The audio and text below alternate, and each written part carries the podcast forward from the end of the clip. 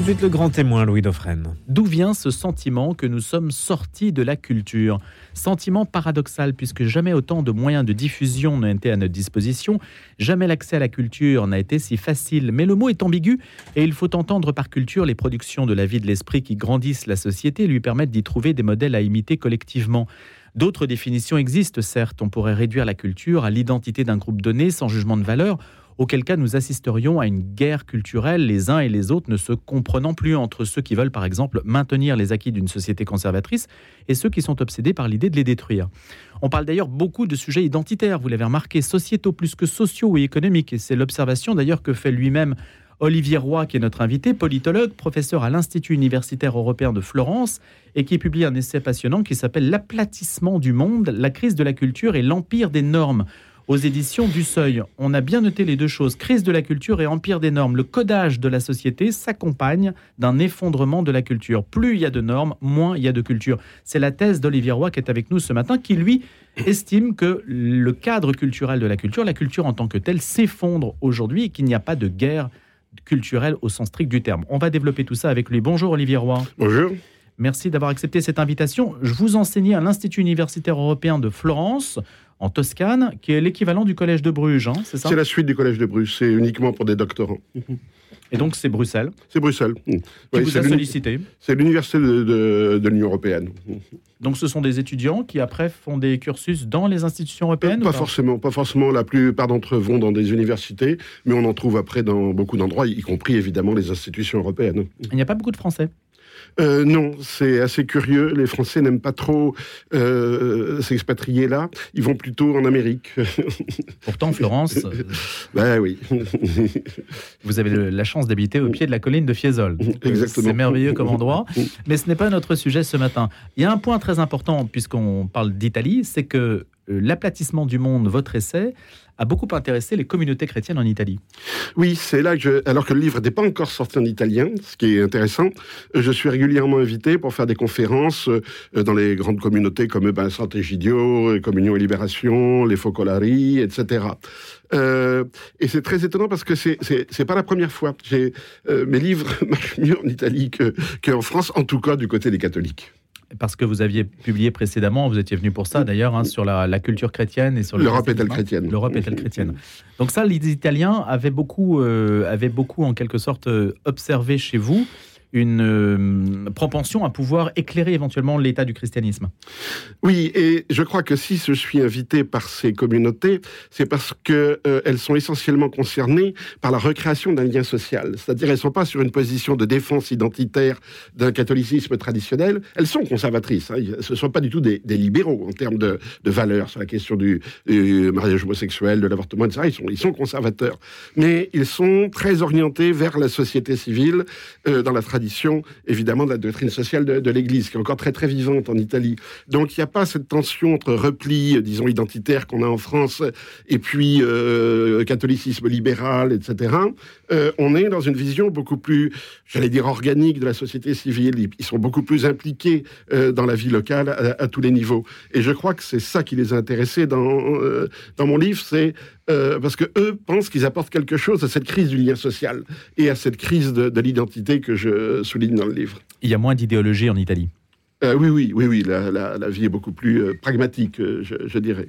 Alors, ce monde aplati, qu'est-ce que c'est, Olivier Roy alors, je, pars d'un point de vue, enfin, d'une observation très simple, c'est que on est dans une société où les valeurs libérales sont dominantes, et c'est plus la gauche contre la droite maintenant. Les questions de liberté sexuelle, d'avortement, etc., ont été entérinées par la plupart des conservateurs, par la droite, dans, à peu près partout. Euh, et donc, on a ce principe de, liberté euh, qui vient essentiellement des années 60, euh, qui domine, et en même temps, on n'a jamais été aussi dominé par un système normatif. Voilà. chacun peut constater que dans son travail, dans l'endroit où il habite, on a une inflation de régulation, de règlements, de lois, et de chartes, d'injonctions. d'injonctions, et d'injonctions parfois purement morales. par exemple, pour la sexualité aujourd'hui, bon, et c'est cette contradiction qui m'a interrogé. Ou dites-vous, chacun devient le petit censeur aussi des autres et de soi-même? Oui, c'est ça. Et chacun aussi essaie de se positionner dans le camp des saints, hein, de celui euh, euh, qui évidemment euh, va blâmer le mauvais comportement comportement chez les autres. Hein. Je ne donnerai pas de cas précis, mais enfin, il suffit de voir la radio et on s'en aperçoit régulièrement. Et donc ça, en quoi est-ce un aplatissement? Parce que c'est une crise de l'implicite. C'est-à-dire si on, euh, passe notre temps à essayer euh, soit d'instaurer des normes, euh, soit de protester contre des, normes, etc., c'est que nous ne partageons plus quelque chose d'implicite. Il n'y a plus d'évidence. Hein. Bah, d'évidence partagée. Or, une culture, par définition, c'est quelque chose que l'on partage implicitement. Bon, par exemple, une langue, c'est culturel. on ne fait pas de la grammaire avant d'apprendre à parler. on parle et ensuite on réfléchit, on fait, de, de la grammaire. Or, aujourd'hui, on est, chaque fois, j'allais dire qu'on s'exprime ou dans des relations, on cherche quelle est la norme, euh, quelle est la règle du, comportement. Et euh, euh, quand il y a une crise de, l'implicite, quand on ne partage plus quelque chose, même quand on est en total désaccord sur les valeurs, sur les idées, etc., mais quand il n'y a pas une base commune partagée, alors il n'y a plus de culture. C'est la définition même de la culture. Hein.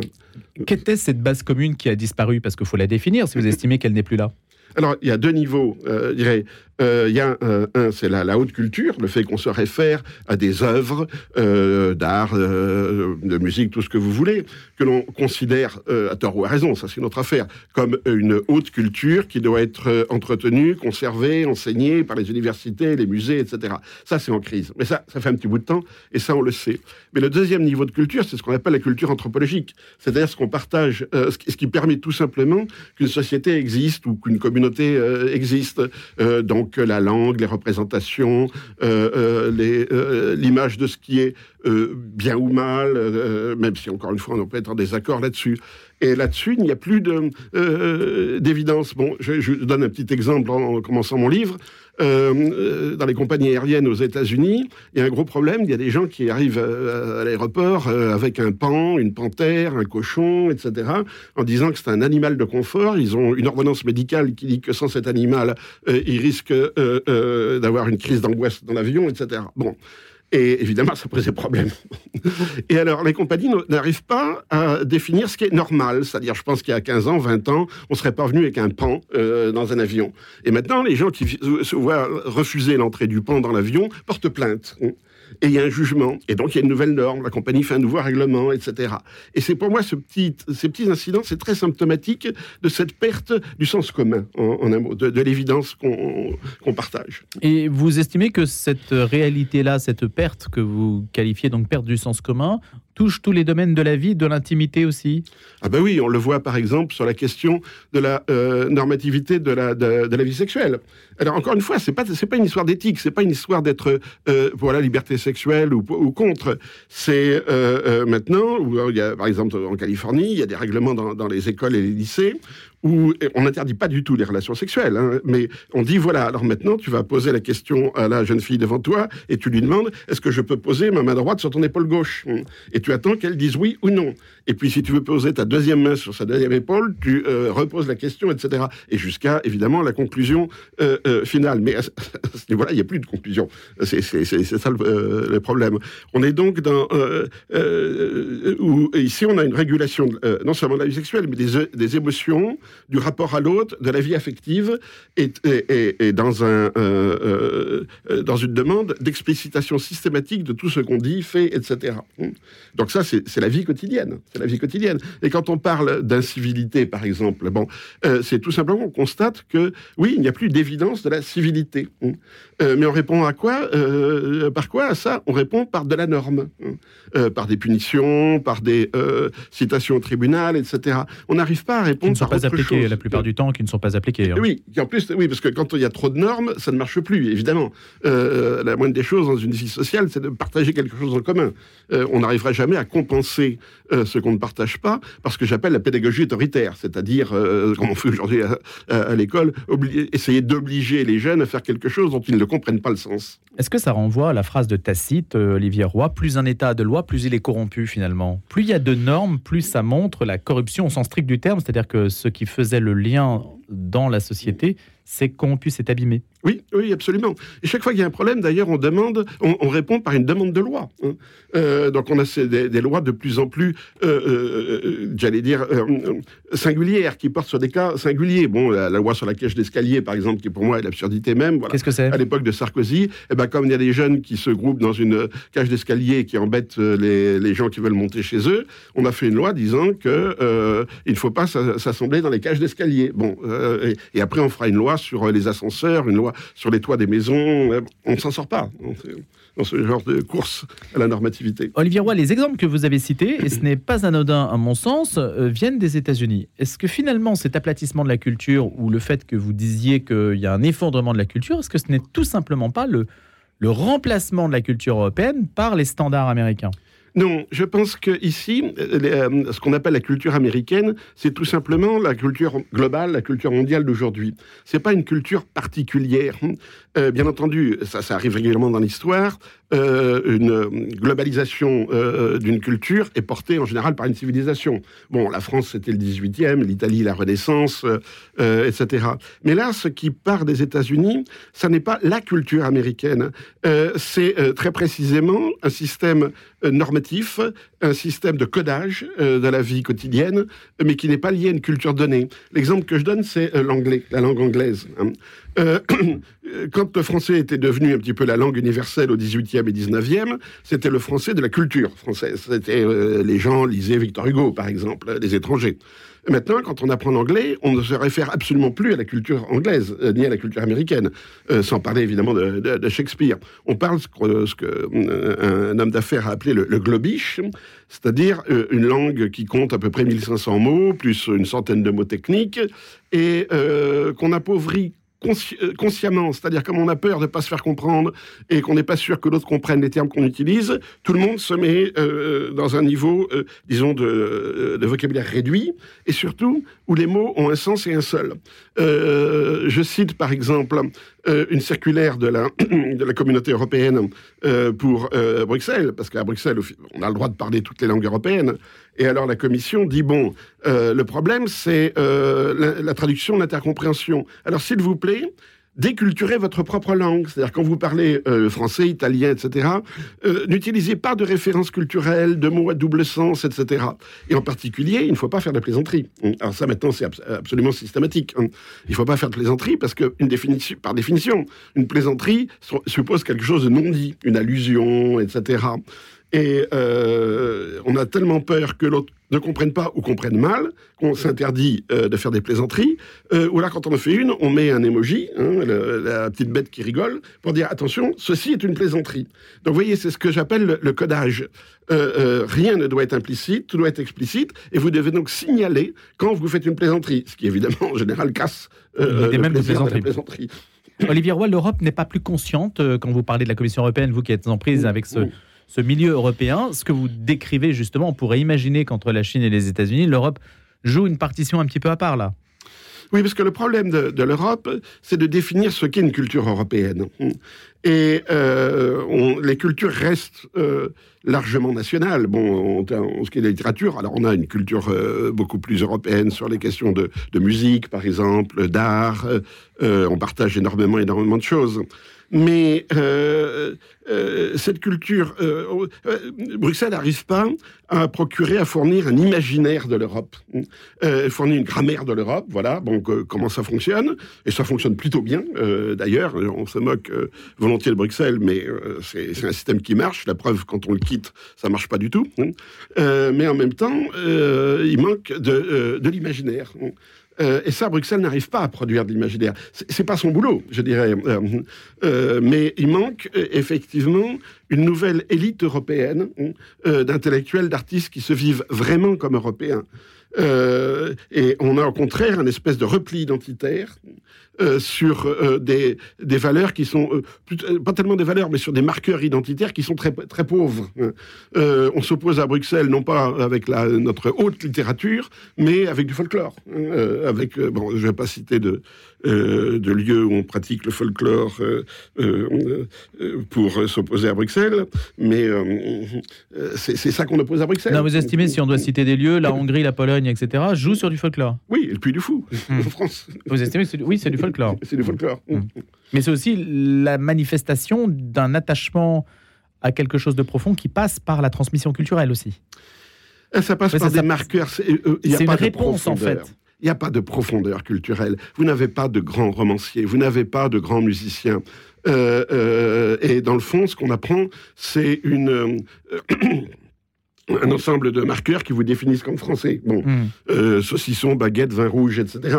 J'ai été affolé quand j'ai vu que l'UNESCO avait reconnu la baguette française comme un patrimoine culturel mondial. Ah bon, là, euh, et les gens étaient contents en France. Bon, c'est absurde, c'est totalement absurde. Euh, ça veut dire que euh, l'identité française se ramène comme ça, oui, à un certain nombre de marqueurs euh, comme la baguette, alors qu'on a quand même euh, une culture au sens, euh, euh, euh, disons, fort du terme, qui dépasse de beaucoup l'idée de nation française, qui, qui- qui a, qui a une dimension universelle. Et ça, on ne le voit pas, cette dimension universelle. On veut au contraire se replier sur le terroir. Alors Olivier Roy, la thèse de l'aplatissement du monde, elle s'oppose à une autre thèse, parce que vous êtes aussi contesté sur ce terrain par d'autres qui disent, mais non, en fait, il n'y a pas du tout d'aplatissement, il y a au contraire une radicalisation des cultures, des identités qui s'opposent, et qui s'opposent de plus en plus violemment. Non, ce qui s'oppose, ce ne sont pas les cultures, justement. C'est euh, ce qui s'oppose, c'est ce qu'on met à la place de culture quand on a perdu sa culture. C'est-à-dire un ensemble de marqueurs. Alors en particulier le fondamentalisme religieux. Le fondamentalisme religieux, euh, euh, alors islamique ben, dans- en l'occurrence, euh, c'est quand on a isolé la religion de la culture et qu'on transforme la culture en un certain nombre de, de normes extrêmement précises, la, la, la charia par exemple, et euh, euh, qu'on essaie de reconstituer une, euh, une communauté musulmane qui sol. Voilà, C'est ce qu'a tenté Daesh en Syrie. Évidemment, ça s'est terminé dans le sang et ça s'est mal terminé.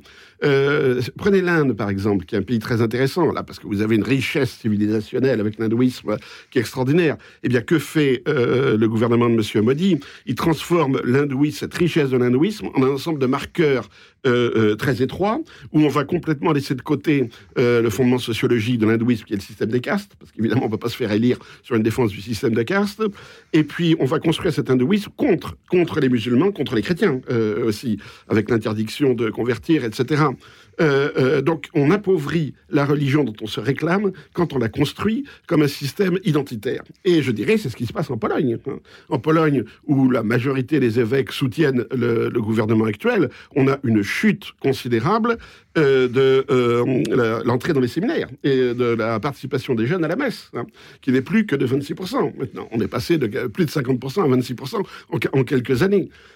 Donc, c'est ce qu'on appelle ces replis identitaires, moi j'appelle un repli identitaire, euh, c'est tout simplement euh, une crise de la culture. C'est un exemple même de la crise des cultures nationales et euh, de leur aplatissement dans un système de marqueurs d'une grande pauvreté. Et comme c'est pauvre, c'est assez pauvre, on en fait une espèce de frontière, de barrière pour exclure l'autre. Comment expliquez-vous? Il y a une sorte de fatalité en fait à ce que toutes les cultures soient ramenées à des marqueurs. On a l'impression qu'on ne peut rien faire contre ça en vous écoutant. Alors aujourd'hui, la globalisation va dans ce sens-là, va dans ce sens-là, dans la provincialisation des cultures, euh, euh, et qu'est-ce qui remplace ça?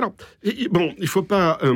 Euh, là, je euh, parfois euh, semble tenir un discours nostalgique. Qu'est-ce qu'on voit qui, euh, se, construit Ce que j'appelle les subcultures, c'est-à-dire les subcultures, les, sous-cultures. Autrefois, elles étaient intégrées dans une culture nationale, la culture ouvrière, par exemple. On avait un catholicisme aussi na- national, etc.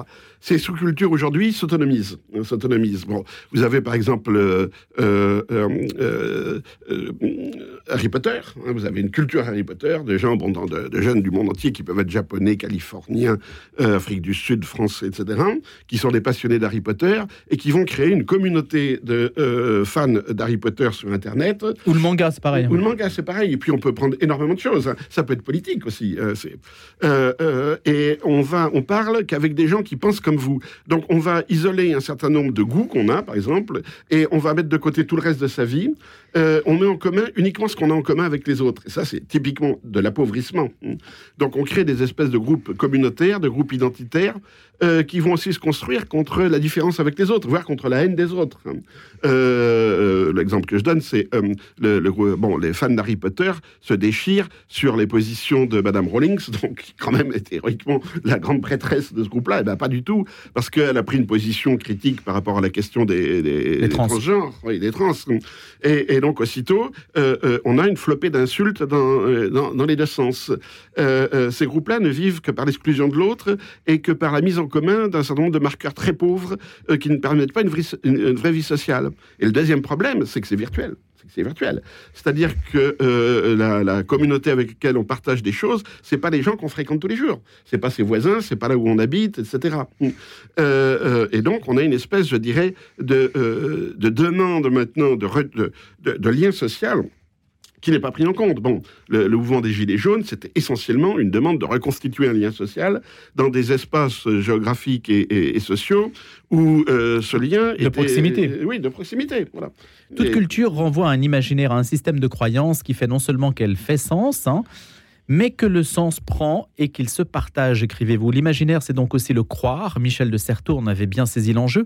Dans La faiblesse de croire, il montre comment la foi religieuse, encadrée par l'institution ecclésiale enracinée dans une tradition, se développait dans un imaginaire religieux partagé. Ça, ça a disparu oui, euh, par exemple, maintenant, euh, là, je ne parle pas seulement du, christianisme, mais vous avez cette problématique de protéger sa foi. Hein. Euh, c'est le problématique quasiment syndicale. pendant le Covid, on ferme les églises, donc on, attaque ma foi, on ne me permet pas de pratiquer ma religion.